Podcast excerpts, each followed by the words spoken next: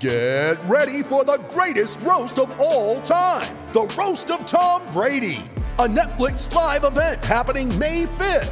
Hosted by Kevin Hart. The seven-time world champion gets his cleats held to the fire by famous friends and frenemies on an unforgettable night where everything is fair game.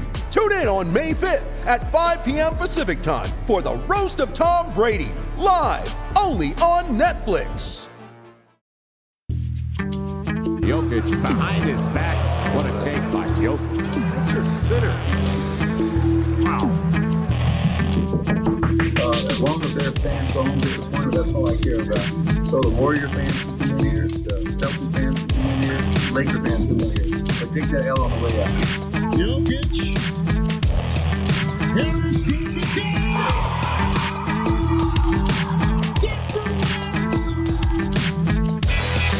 Welcome in, ladies and gentlemen, to the Pickaxe Podcast. I almost said Pickaxe Pundit Show. I was close.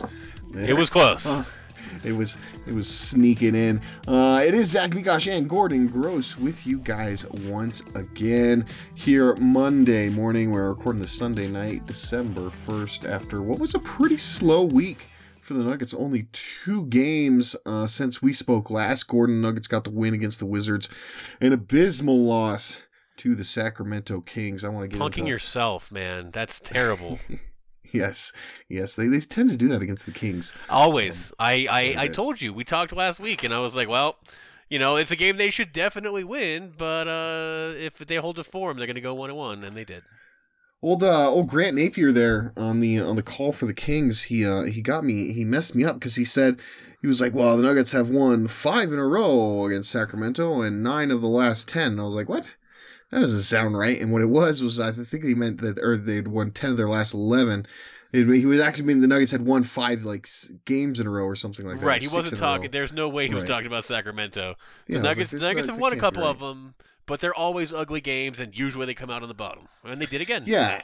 And that would have meant that they had swept last season. And the season before, and that did not happen. Yeah, but that's one thing I was like, but no. So I don't know. I'm not going to fact check it. Anyways, we're going to dive into a lot about that game. Come on. Yeah, exactly. This is a podcast. And then we're going to I want to talk a little bit about Nikola Jokic, who has not been shooting as much. Didn't shoot very much this week in particular. Then we'll look forward to this upcoming week. Big game tomorrow. Los Angeles Lakers in town. Fresh off of a loss to the Dallas Mavericks, they will be hungry just like the Nuggets will. They're going to debut. The Nuggets are going to debut their brand new city jerseys. I don't think I've got Gordon's opinion yet on those, so we'll talk a little bit on black skylines, and then we'll look a little bit about this East Coast road trip coming up. Nuggets are going to have 4 games in the New York, Boston, Philadelphia area, so that will basically be what we will wrap up the show with. And yeah, that'll be it. So let's not delay. Well, actually, I always do this every time. Let's not delay. Let's delay. And then I immediately change course. Gordon, how was your Thanksgiving, sir? We didn't really celebrate it in my house, so we had waffle mess and it was fine. Yeah, hey, there you go. I'm always down for waffles. I got to go down to the old parents' house. You know, it's yeah, got to see them at least once a month or so. Well, it's good to keep up. Yeah, my folks are going to take that rain check on Thanksgiving at some point, so I'm going to owe them a dinner, so I got to figure that out. There you go. Let's make sure they front for the bill in the old time. Exactly. I'll totally take them out on their dime. That's fine. What a warm, loving son Gordon is. Anyways, let's dive in. Gordon, I mean, do you have any thoughts on the Washington game? It feels like it was so long ago. The Washington game went about as expected. It got closer than it should have gotten. Right. Yeah, it got a little hairy there in the fourth quarter. It was a preview, man. It was a preview of what they were doing this week, which was coming out of the gate, doing all right, and then coasting on their laurels and hoping to nudge across the victory line. And it worked against Washington. It did not work against Sacramento. Right, yeah, which kind of maybe a testament to the talent levels of the two teams. Yeah, I mean, that Washington game, I don't have a ton of takeaways either. It was, it's good to see Isaiah Thomas back and playing and starting with the Wizards. He, he didn't really do much. Yeah, well, it was good to see Jamal, he took that seriously, as he should. That's his mentor. Right. But no offense to, Isaiah, but Jamal Murray harassing the tiniest guard in the league is, you know, who's coming back from a hip surgery.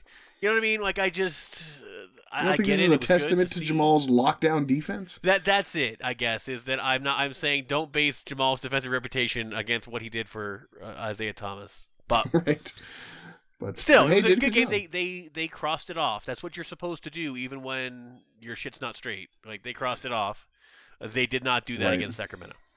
They allowed Jordan McRae to score 21 points, which, you know, kind of classic Nuggets, because most people are like, who the hell is Jordan McRae? Yeah. The Nuggets like to make sure that all journeymen, it's really an homage to the Denver Stiffs name, I think, that they just like to make sure that random Stiffs around the league feel good about themselves. Get that game, yeah. And so they make sure that somebody goes off. They got to keep those Stiffs in the league, so they make sure to let them get that 21-point game when they roll in through Denver. Exactly. Yeah, I mean, it was, you know, like you said, it kind of went as planned. I thought, you know, obviously Gary Harris, another outstanding defensive effort. He really locked up Bradley Beal, and after that, there's not much to beating the Wizards. Right, and so that really, Gary did well in that game. I really enjoyed his work. Right, yeah, he when I was doing my weekly recap, actually, he said Gary was the player of the week. There's only two games, but yeah, I agree with that. Right, yeah, exactly. They only had two games, so it's kind of tough. But I mean, big part of it being, of course, the way he played against Bradley Beal and that defensive effort that they got out of them. So good game there in Washington, about what you expected. It was nice to see, you know, the Nuggets take care of business against a team they're supposed to take care of business. Like you said, Gordon, that did not necessarily happen in the Sacramento game. In fact, all goodwill for the week was lost against Sacramento. That's just how it is. So do you somewhat chalk this thing up as like just like a trap game? Because it was like, I mean, it was such a trap game. Like, you think about it, they were off for a couple days. There was like a holiday in the middle there, so they were on Thursday. You know, they were completely away from basketball. They've got a big game against the Lakers coming after this game. They were just coming off of a 4-game homestand. They had won 6 in a row. Sacramento is struggling. It's an early afternoon game. I mean, like, I wrote the preview and the recap on this, and I said in the preview, I was like, this is an absolute trap game. So, like, I'm not terribly shocked that they lost it, but I don't know, you know, that doesn't really, I guess, make an excuse for the effort. No, the reason it's not a trap game is because they came out to lead by 17 points. That's true. Yeah, I mean, they took it to them in the first half. If it's a trap game, you lie your ass down early because you never showed up for the game, because you're full of turkey and you can't be bothered, and it's just the Kings, and you can beat them with 50% effort. And that's not how the Nuggets started the game.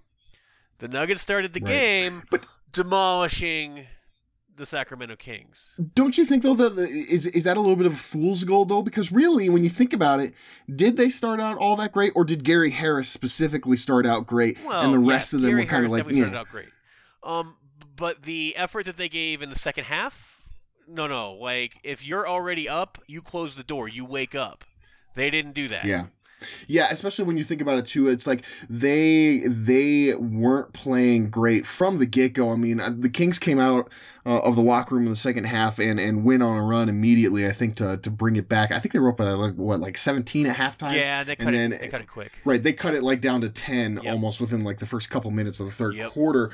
But you were still up by 14 points with, like 5 minutes to go in the game, and then you just completely fell apart. And it's all the starters, man. It was the starters who did that. Well, starters and Jeremy Grant. Yeah. Because Millsap was benched for some reason. Yeah, Millsap was not allowed back in the game, and Malone wouldn't talk about it, so.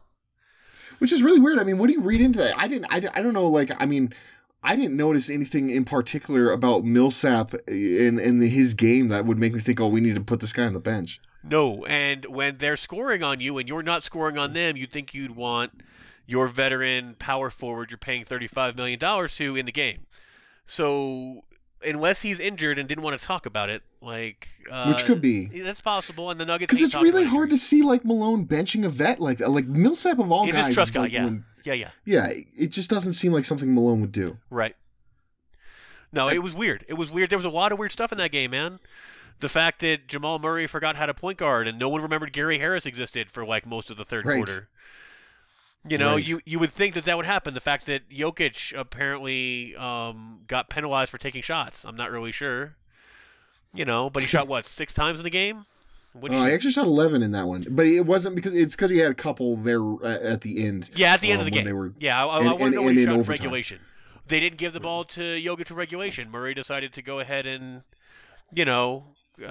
take some terrible shot. That execution by Murray was brutal at the end of the fourth quarter and at the end of overtime. Like twice, it just doesn't really get a shot off, right? I mean, he gets a shot off technically at the end of the fourth quarter, but it gets blocked by Rashawn Holmes and never had a chance. There was no shot of that going off. And overtime, I don't know. I mean, I get the play was for Gary Harris in the corner, and Sacramento covered it well, but you can't. Did you get trapped under the basket when you're down 3 with a second left on the clock? Like you can't do that, man. Like you got to either. But it's hard to I guess for me it's hard because I get what they were trying, and like I said, and this is something that's kind of that Andy Feinstein used to say that I've always really appreciated. When you see stuff like that happen, you never know, is it because the offensive players didn't execute well, because the coach didn't draw up a good play, or because the defenders just did execute. They blew it up, know? Yeah, and there's some for me in the overtime. I feel like. And even in the end of the fourth quarter, both times I kind of felt like the Kings just really defended it well. Corey Joseph in the fourth quarter, he locked up that pick and roll. They didn't really allow Jamal penetration until it was late, and even then he never really got any separation from Joseph. No. Holmes was able to, I guess if you're going to knock Jamal for anything is, he did wait for the last second, which is what you would typically do, but that allowed Holmes to basically abandon his guy there because he knew Jamal was going up with the shot. But Jamal was taking the shot. It's another one of those, this is not the finest Nuggets offense. This is another one of those things where Nuggets' actual offense should never be shut down like that. But when all the Nuggets are doing is pick and roll, one dude, one move, standing around, and that's pretty easy to defend. You're just iso balling it, and then you're turning into low percentage mellow AI shots. That's not what you're trying to do with a Jokic offense, but it's what the Nuggets have been doing all year, and it's still very strange to me to see. Yeah, and it's very similar even when they're running stuff through Jokic. Yep. It's not, traditional iso ball everybody clear out and I'm going to take this guy one-on-one. But they're kind of clearing out and just running the two-man game. That's all they do, yeah. Yeah, and it's whether it's Murray setting a pick for Jokic, Jokic setting a pick for Murray, Jokic doing a DHO with Murray or Harris. That everybody else just seems to kind of clear out to the three-point line and nobody's cutting, nobody's moving. And I don't get it. It's weird to me. What's weird to me about it is that it's what Denver's offense devolved to in the playoffs last year when no one could hit a shot other than Murray and Jokic. And so it just became the Murray-Jokic two-man game trying to drag the team through the playoffs because nobody could make open threes and nobody had the energy to cut and nobody they had too many injured guys, too many guys logging big minutes in their first major seasons. Right. It was... There was a reason that happened, but that was not a good plan. And I don't know who would look at that, what the Nuggets offense devolved to in last year's playoffs, and decide we need to spend the summer trying to recapture this offense from the playoffs in how we're going to play next year. And that's pretty much what it feels like. Well, and what the weird thing though is too is guys are hitting shots. Paul Millsap is hitting shots this year. Exactly. Yeah, Will Barton is hitting shots. I mean, Gary's struggled. Except for, again, against the Kings. But, other than that. In this game specifically, I mean, he was on fire there in that first half. It's just weird to see them kind of, I don't know, just completely go away from this movement offense. And I guess, the thing, though, is can we complain that much more? Because they're 13-4 on the season now. Is this maybe a better way? At least getting through the regular season, should we maybe count less on Jokic and make him less aggressive with the idea that that's going to help us. We can still win games in the regular season, and then that's going to help us for him to be fresh when the playoffs come around. But I don't know. Can you flip a switch? I mean, so far the Nuggets tried to flip a switch against the Kings and couldn't find it. Right. Literally, when you sit Jokic out of the offense, he doesn't sit. But when he's not integral to what they're doing and he's not shooting, it changes how you're defended. It just does. And so far, Denver has been able to escape with several victories. From opening night on, man, it's been close. If Jokic hadn't hit a bunch of clutch shots, where would the Nuggets be? Right. Like yeah. they've been clutch in the last 2 minutes of games again, but that doesn't mean that that's good offense. That's not how you want to have that to be able to fall back on if the game's close, but you don't want the game to get close because you can't score normally. That's bad. That's bad process. When you're talking about process, that's bad process, good result. But that doesn't mean you should continue to do that. Yeah, that's a good way of putting it. Bad process, good result. That's kind of been the theme so far of this year, with a few exceptions there. I mean, the Houston game is kind of the picture of what you want this team to operate like. Well, and then Malone gets what he wants.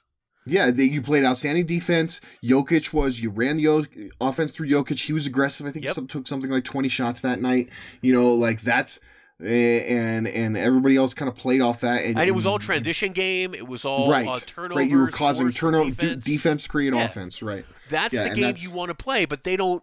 That's not their game plan against most teams. Their game plan against most teams is slow it down some more, slow it down. Yeah, then you take a shot. You know, hopefully you make it. If not, you play enough defense to keep it close.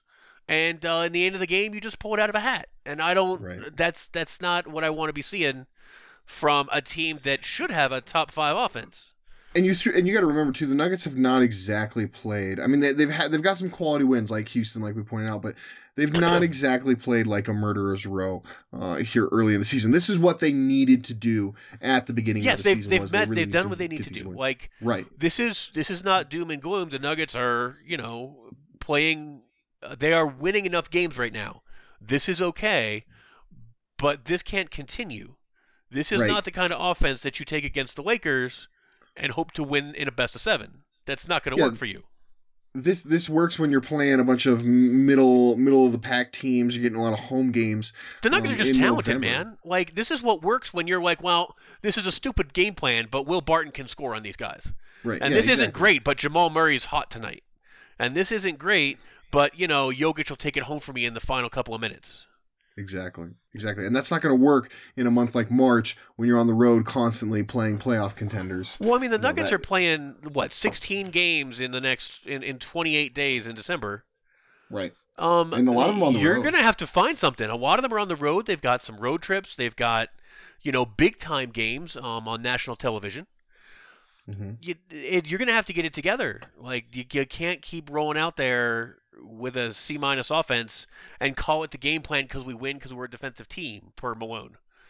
Right. That's not going to work. And you think he knows that. Like, this can't be how they try to attack. And part of that's got to be Jokic. Like, I don't need him to shoot 20 shots a game, but he can't shoot 10. Right. He's consistently.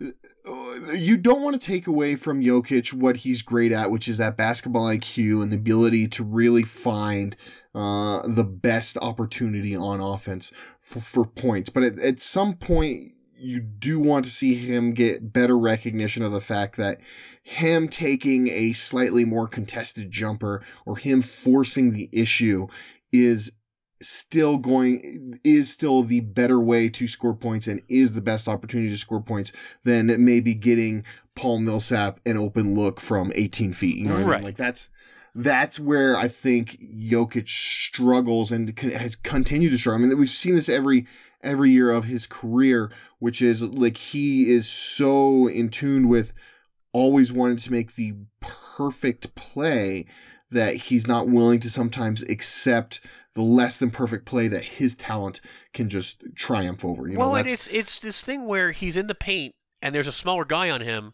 and he should just go to the bucket and score until they stop him.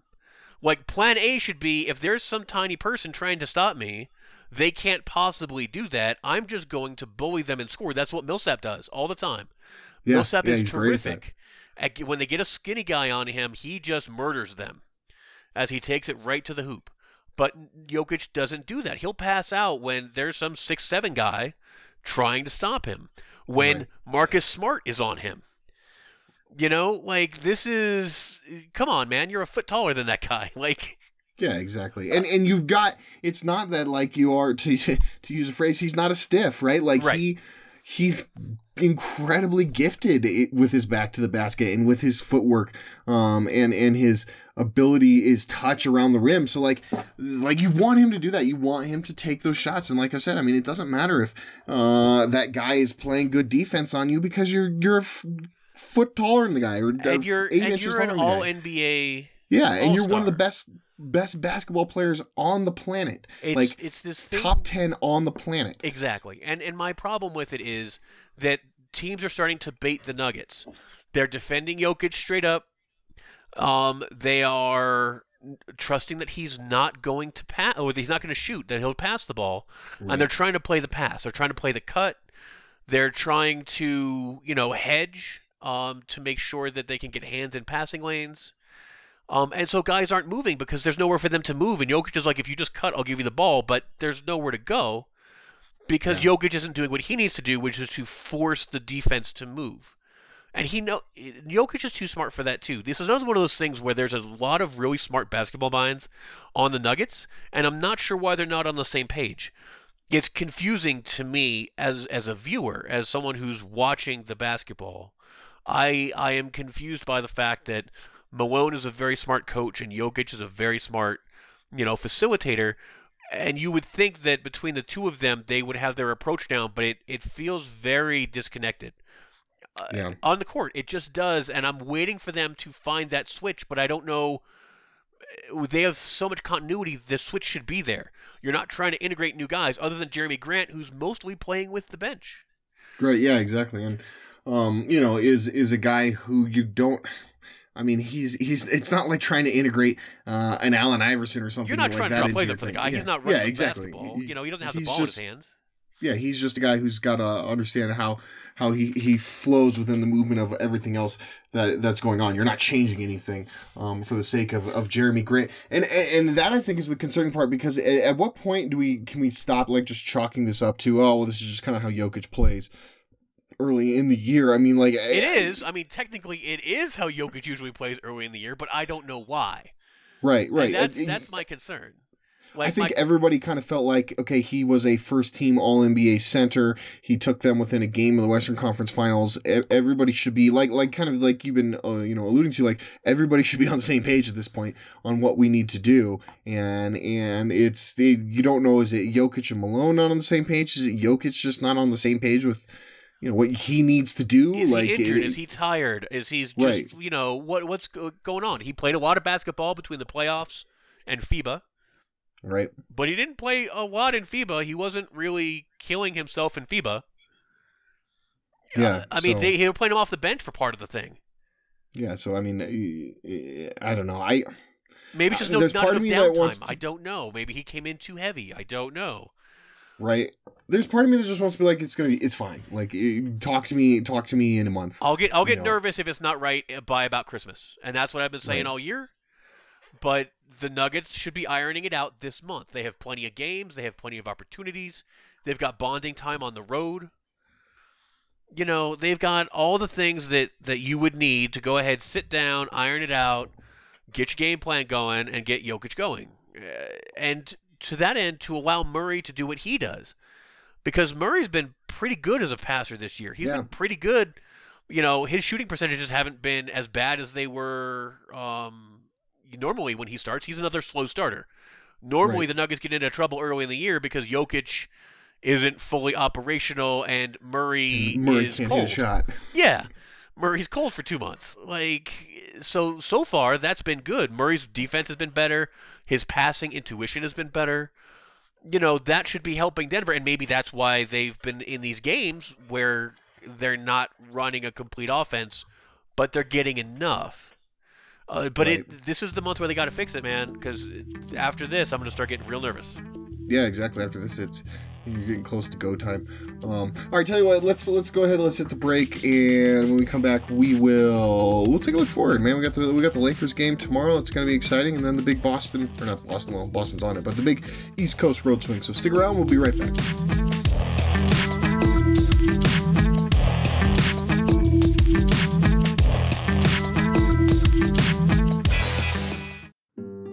We've all been there.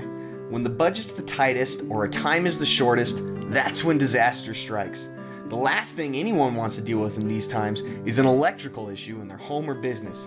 Maybe your lights suddenly won't turn on, or maybe a home inspector wants that electrical service changed before you can close out on a property you're selling. Heck, maybe it's not even an emergency at all and you're just looking to finish out your basement or get some power ran to that new AC unit. Whatever your need may be, give Sun Electrical a call. They're a family-owned and operated business that serves the Front Range, and you can be assured that you'll not only get the highest quality service, but you'll also get the most affordable price as well.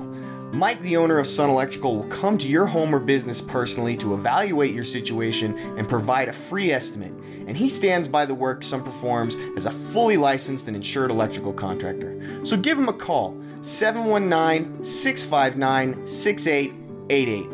Don't be fooled by the phone number, as they'll serve the entire Front Range from Colorado Springs to Fort Collins and everywhere in between. That's 719-659-6888.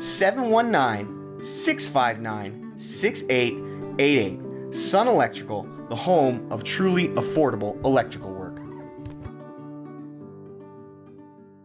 With threats to our nation waiting around every corner, adaptability is more important than ever. When conditions change without notice, quick strategic thinking is crucial, and with obstacles consistently impending, determination is essential in overcoming them. It's this willingness, decisiveness, and resilience that sets Marines apart. With our fighting spirit, we don't just fight battles, we win them. Marines are the constant our nation counts on to fight the unknown, and through adaptable problem solving, we do just that. Learn more at Marines.com.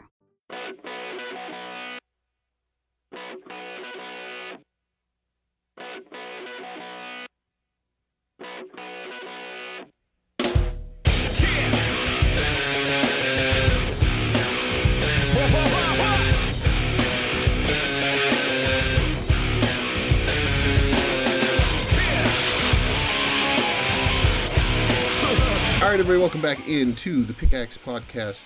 He is Gordon Gross. I am Zach Mikosh. We are with DenverStiffs.com. Make sure you guys follow us on Twitter. I'm at Zach Mikosh. Gordon is at GMoneyNugs. We got that first half of the show out of the way. Went through that terrible Kings game.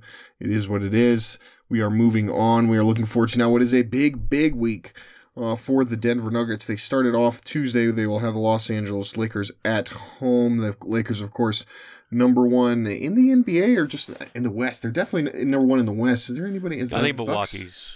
Yeah, they're tied, right? They're both 17-3. I believe so. Yeah, they're both 17-3. So, anyways, obviously the Lakers are very good. That's a huge game. And then after that, the Nuggets will have three more games this week as they head out east on an East Coast road swing. Let's start with that Lakers game. Well, actually, no. You know, let me dial it back here because I didn't ask you about this yet, Gordon. We missed this last week. But so last week the Nuggets debuted the new city jerseys, the new skyline, black skyline jerseys. Are you a fan? Are you not a fan? They're fine. Like I love the rainbow. I do the black jerseys. Like it's okay. I don't. Is it almost kind of cliche at this point to like have a black jersey? Because I feel like everybody has basically made it's the cool thing to do, right? No offense, nobody looks tough in an NBA jersey. Okay, yeah, so right. The idea of these, we're gonna have a black jersey, we'll look real manly. That's fine. Do what you're gonna do, I guess. A black jersey with a rainbow on it. Yeah, hey man, there's some hardcore rainbow addicts out there, don't you? But seriously, no. It's what it is. I think it's fine. I don't mind the darker color with the rainbow, but I'm not buying a jersey. So right. I don't think that Denver marketing and it needed me to support that. Those jerseys flew off the shelves. Yeah, exactly. They're doing fine without my push. So I'll just say that I am mildly in favor of them. You know what, the thing that bugs me about it, because so the Nuggets have done a black jersey with a skyline in their past before. It is way, I think there was one season, maybe in the early 80s, right, when they were rocking those skylines, and they did wear a black jersey, a black alternate. But those ones had the green collar, and these ones had the white collar, and I was kind of bummed that they didn't go with the green collar. They didn't do the whole flashback, yeah. Right, yeah, to stay with, the kind of flashback thing. So that's kind of my... my biggest criticism. I'm not a huge fan of the gold Nike swoosh. I don't know. Maybe if just on that white instead would have been. See, if you did the green collar, then you could have done the Nike swoosh white. I think it would have looked It would look see, they should like consult you. I mean, come on, people get paid millions of dollars for this, but you know, seriously. You know what it is? The funny part is, though, those yellow Skyline jerseys alternates, those were definitely robbed straight out of the Denver Stiffs comment section. That is very true, actually. That is fact. Yes. We could go find the receipts if we wanted to. I'm not going to take that kind of time, though. But, so, yeah, anytime they need some more consulting, Nike can just hit They'll hit us up, and they'll hit up Reddit, and they'll get everything they need. And they'll pay none of us for it. That's correct. That's corporate America for you. Yeah, but no, I mean, I'm fine with it. Like I said, I think it's a big cliche. The black jersey, the black alternate jersey is like a big cliche at this point, because everybody has done it, like everybody. And I had heard, so we knew that they were doing something Skyline related with these city jerseys. We knew that when they came out with the city jerseys last year. Right. And we were told by a source that, hey, next year's city jerseys are even doper. And I was wondering, well, what could it be? How could it, and how could they have already thought of that design this far ahead? And now it all makes sense, of course. Well, they just did the same design and just changed the color. Yeah. But and to me, it's just I guess it's low hanging fruit, right? Look, we made a white jersey and now we made it black, and everyone's like, oh my god, it's so cool. Hey, if you like the white one, we have it in multiple colors. Next time we can get a dark blue one. It'll be fun. Yeah. And that's probably what the city jersey is next year. It's probably like red. A navy version or a red version of it. Yeah. The Nuggets haven't got a lot of red, but I sort of expect that at some point they keep incorporating this red color, and they're going to do a red jersey for that. That would be kind of cool. They've never done a red jersey before. Exactly. So throw this back to me in a year, and we'll see if I'm right. There you go. All right. We will check in with Gordon in 2020 on his city jersey predictions. Let's move on to the game itself. Nuggets take on the Lakers here at home. I guess, what is your... let's start with this. How big of a game is this? It's a good measuring stick. I think so as well. Yeah. This is one of those games. Both teams coming off a loss. They're both angry about it. You've got... a lot of great matchups as far as superstars, versus other stars. For me, I love the measuring stick of it. I'm looking forward to seeing if Denver's bench can step up, because in theory, the leverage that the Nuggets should always have in a game is that they are so deep. They've got guys that they have stashed... Especially against a team like the Lakers. Yeah, but they have guys stashed in G League teams that should be on the roster. They're so deep. And so the bench, and it struggles, whether that's because they're not, they're doing too much hockey shifting, where you're pulling all the guys off and they're all coming on cold at the same time. Whatever it is, the Nuggets bench is full of too many talented players to struggle to hold leads, that, especially against teams with lighter, thinner benches like the Lakers.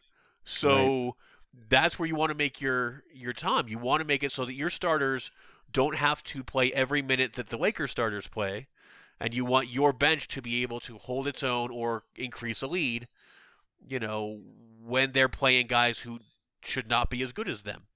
That's what I want to see. I want to see the bench step up this whole month. They're going to need to, but especially against a team like the Lakers, this is a good measuring stick for how you intend to proceed the rest of the season.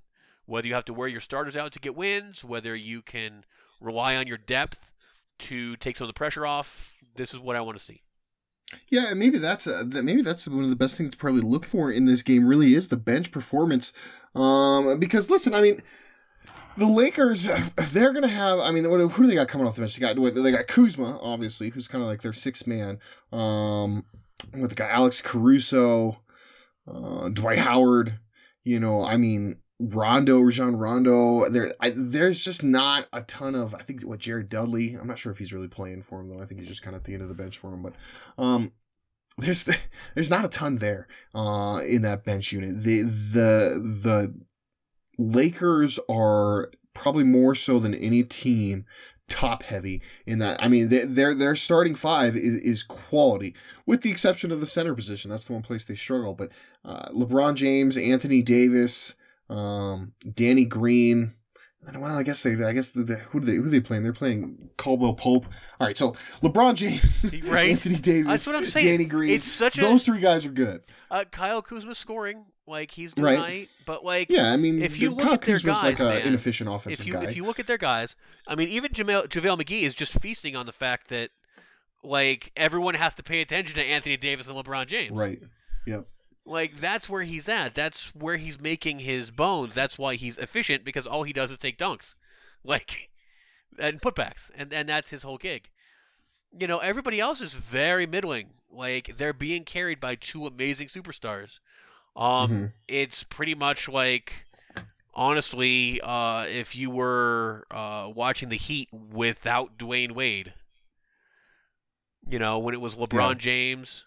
And it was and Chris Bosh, and Chris Bosh, and you've got these two tremendous talents, and you've got some nice players. Right, you've got some good players. Like you've got vets, and you guys you can rely on, guys who know their roles, guys who can go in. They've seen everything you're gonna do.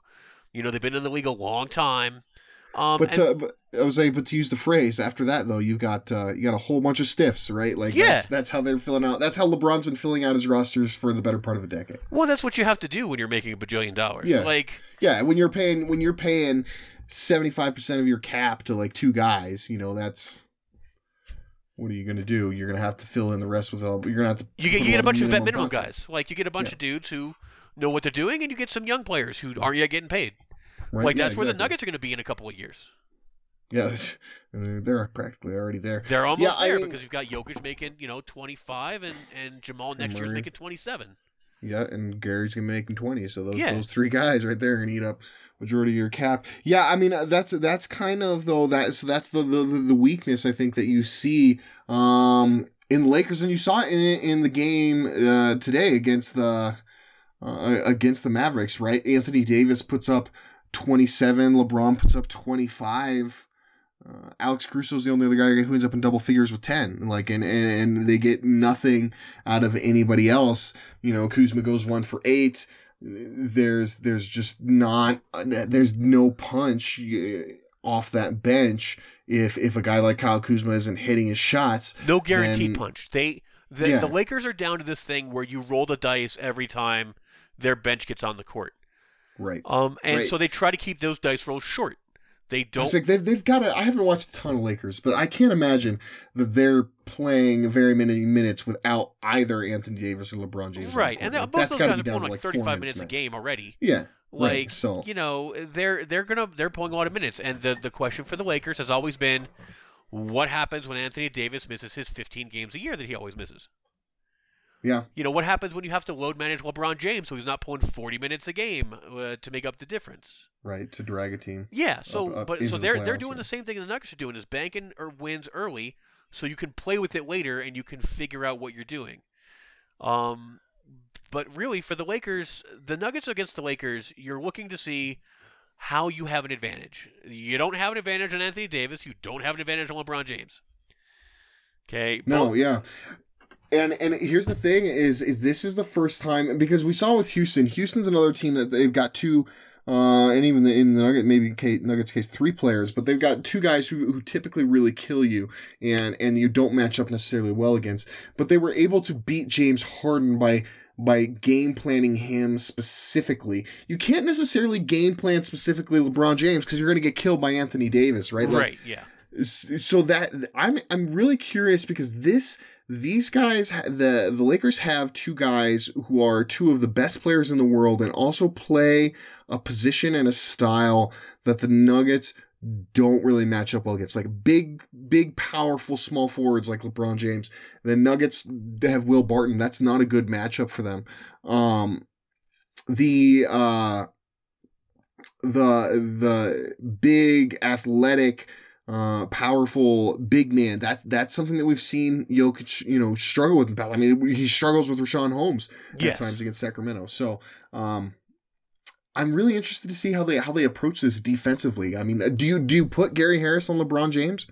I don't think Gary's big enough, honestly. Right. Like you don't. You can try Jeremy Grant, but he's not a really great on-ball defender. Right. Mostly, I would put Jeremy Grant on Kuzma just so the length bothers him. Yeah, that's not bad. And that's a little bit easier assignment. I mean, that's the problem. I mean, the Nuggets do not have anybody. You put him on Millsap. You hope Millsap can slow him down. Yeah. And so what? Because you try to funnel him into the middle, and you try to make him take mid-range shots. That's what you're going to do. Well, so then you let Jokic defend Anthony Davis? Basically. Yeah, that's rough because then you still have JaVale McGee who he's not a defensive threat or an offensive threat, but you can't put Will Barton on JaVale McGee. Well, so, they may wind up putting Jeremy Grant in starting minutes with wherever JaVale McGee is. Right. They may just try to get longer. Like, honestly, you might even put in really somebody like Michael Porter Jr., who's at least 6'11", yeah, and can get out there and match size wise.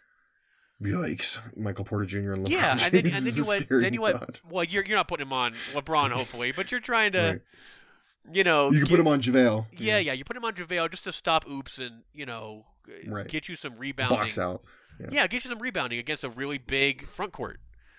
And then you're hoping that somebody like Will Barton can go ahead and go off when matched up, not against starters. I mean, yeah. But it depends if you want to change what you do. A lot of people don't want to do that. They want to say, this is what we do. We are who we are.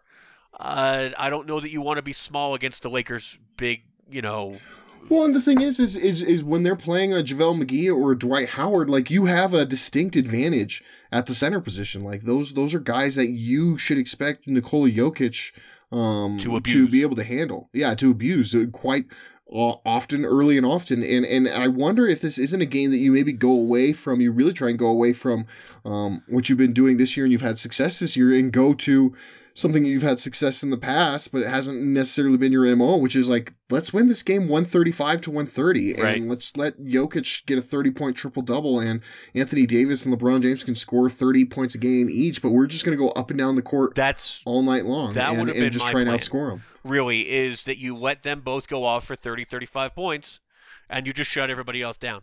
Right.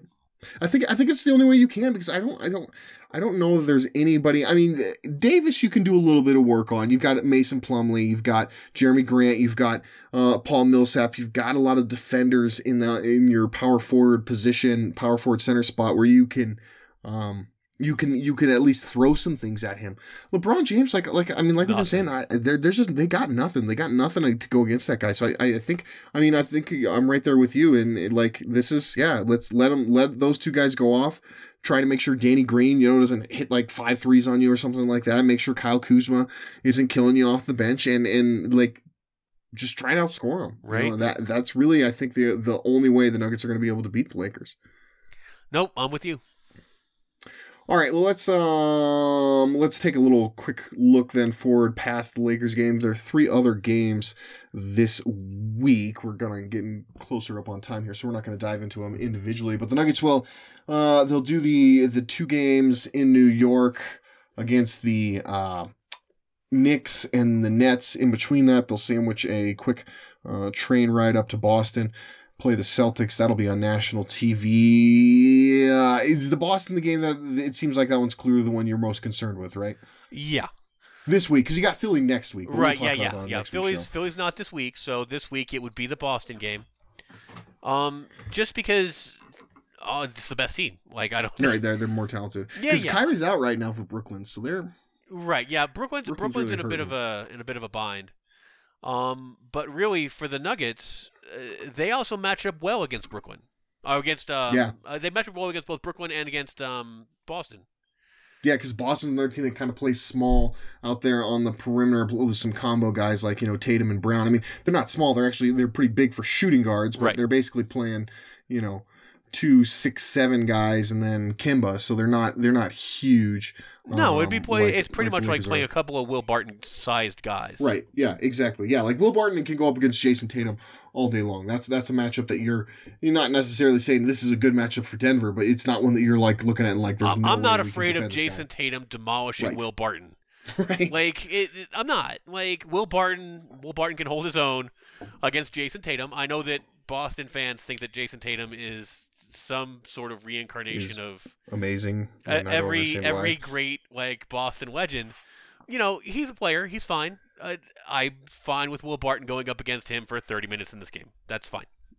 Yeah, I'm with you. And then Boston, same problem that the Lakers have.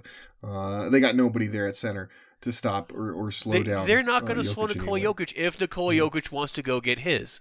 This is what I'm looking forward to seeing this week. There's a lot of matchups where you're like, who's stopping Jokic? Yeah. And the answer is Jokic. Like, Jokic is stopping Jokic. So if he's going to continue to only shoot a few shots a game, 8, 10, 12 shots, then that's a problem. Because this is the sort of week where he should get in there and be putting up buckets. Yeah, I mean, he's got New York. I mean, Mitchell Robinson's pretty good, so that could be. I'm intrigued, I guess, to see how Jokic handles that matchup. But I mean, Boston, like we said, nobody. I mean, Brooklyn, Jared Allen again is solid, but I mean, not otherworldly. And they're starting DeAndre Jordan, which is. I want to go roll back and find out, Jokic's stats against people like DeAndre Jordan. They're huge. He doesn't care. So I want him to not care and go out there and score. Because this is the sort of week where there's no one there to really take advantage of you. You've got JaVale. JaVale's got length. You've got Mitchell Robinson. You've got... Enes Kanter. Yeah. And to be fair, weirdly, Enes Kanter can give him some trouble. Yeah, that's true. I mean, in the playoffs, Kanter... he obviously didn't stop Jokic, but he there were a couple games there where he was... he held his own, right? I guess you could say. He'll give Jokic trouble because he makes Jokic work on defense. Right. Yeah. Because Enes is an offensive guy, and he gets rebounds. Enes, he's a banger. I mean, that's just what he does. He's annoying. That's exactly his claim to fame is being annoying. And so in that sense, he is annoying when the Nuggets play him. But there's whatever it freaking takes, right? Right. No, seriously, you do whatever you got to do on the court, or off it, apparently, in Enes's case. But whatever you got to do on social media, clout, to complain about some stuff. But seriously, this is the sort of series this week where you're looking to see the guard play should match up pretty evenly. Even be in favor of Denver if you're counting Barton as a guard. You've got Barton, Harris, and Murray. Who's matching that on any of these games? Yeah, Boston. I mean, and to a bit with Kemba. Boston with Brown Kemba has Tatum. That shot exactly. Yeah. So other than that, you're doing pretty well. Other than that, nobody. I mean, the backcourts are abysmal across the board. The Lakers, their backcourt abysmal. The Knicks. I mean, Neal, they could give him some trouble. Neal Akina's a decent defender. Well, I mean, you can be Rajon Rondo can be a decent defender sometimes. Yeah, exactly. Yeah, it depends on the game, really. Sometimes he's awful, and sometimes he lives up to his reputation. Right, Brooklyn, nobody, especially with Kyrie out. So it's a game where it's a week where you're really worried about those big wings. I mean, well, really, you're not worried about the Knicks or the Nets at all. You shouldn't be. And so this is a game where you look at it, their big wings match up fine with your big wings. Your guard should take most people's guards. Your bench is deeper than anybody else's bench you're seeing this week. I'm extremely, extremely nervous about that Brooklyn game now. I take it back. Here's the deal. The Nuggets will come in to play the Knicks and then immediately have to leave and go play Boston the next day, right? On Friday. Right. Then they'll be back from Boston into New York on Saturday. Uh-oh, it's Saturday night. They don't play a game on Saturday at all. Yep. They have the Saturday night in New York, and it's a 1 p.m. tip-off on Sunday. Okay, I feel you. That Knicks game is going to be a pain. Right. Well, that's the Nets game. Yeah, the Knicks game is the... No, the Nets game is going to be one of those, how do you play with a hangover? Exactly. That's flu-like symptoms. How many guys are going to have flu-like symptoms? That's right. All right, we'll close it out with this then, Gordon. With that in mind... let's do what we always do every week. Give me your predictions. Gordon was right last week. He pegged the Nuggets at 1-1. I was optimistic that they'd be 2-0 last week. So kudos to Gordon. He wins that last week. But what do you got this week for the Nuggets record? I'll take 3-1. 3-1. That man is. I like it. I like it. What do you think? Is the one Los Angeles or is it one of these road games? It's probably going to be the Knicks. I mean, just to piss me off because there's no reason at all to lose that game. But then they picked me up anyway. I could see it. That would make sense. It's sandwiched right between the Celtics and the Lakers. Hey, trap game, right? So there you go. Trap game. I'm gonna go 2-2 because I think I don't know. I'm very nervous about this Lakers game. Well, the Nuggets usually suck on the East Coast too. This is one of the nicest East Coast trips they've had in a minute, where the schedules didn't give them like Toronto, Miami, Atlanta, or whatever. Indianapolis. Yeah, seriously, yeah, they were like, "Oh, you're gonna stay in the same zip code basically for a week. Have a good time." Right. And that's good. Like, I appreciate that. That's a nice scheduling perk. We very rarely get these. The East Coast teams get them all the time. So it's nice to see the Nuggets finally get one of these. You can take a train to all of your destinations on the East Coast. Right. While yeah, I mean, you can even take a train to Philly out of New York. Yeah, well, no, you should. You better take a train to Philly. Yeah. Like, it's cheap. It's easy. You don't do anything. These are the sorts of road trips that you should make money on because, yes, it's an East Coast road swing, but you're not traveling the whole time. Right. You're not jumping three time zones. You know, you're not traveling 2,000 miles up and down the East Coast. Right. You've got a back-to-back, but it's like the easiest back. You could even go back to the hotel on Thursday night against the Knicks. Take a nap. And then wake up in the morning and hop the train over to Boston like that. You could do it that way. They probably won't. They'll probably take the train late night. But, right. But even so, you could do.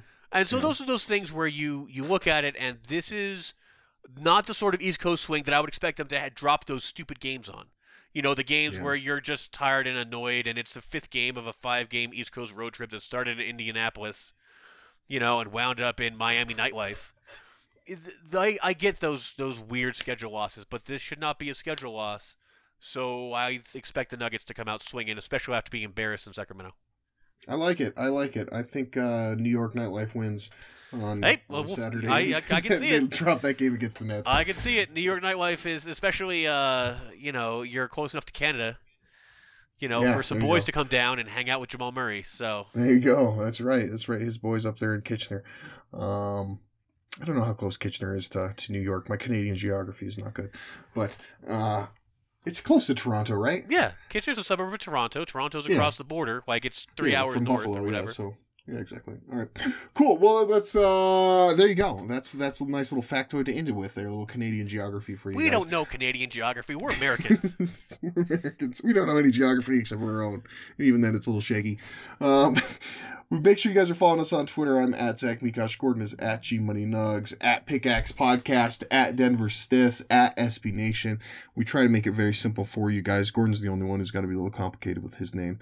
I'm a rebel. Oh, that's right. Over on Instagram at The Denver Stiffs. Make sure you guys are subscribing to the YouTube channel and subscribe to the Denver Stiffs podcast channel wherever you get your podcasts. You guys will get the Pickaxe Podcast every Monday, Nuggets Numbers every Tuesday, The Dig every Wednesday, and then the Denver Stiff Show, usually on a Friday or Saturday, just kind of depending. We like to record that one right after a game, so it just kind of depends on how the schedule goes. This week, who knows? We could do a Friday or Saturday since they got games on Thursday and Friday. So, but if you guys are subscribed to the podcast channel, then you get all those in your feed as they are released, which is, I think, really cool. Really good way to get a lot of different perspectives on the Nuggets all in one spot. So make sure you're checking it out. All right, Mr. Gordon, I appreciate you as always, sir. Nope, it's been a good time. Hopefully my record's right and yours is wrong, but, you know, we'll see what we get. There we go. Fingers crossed. All right, everybody, we'll talk to you next week.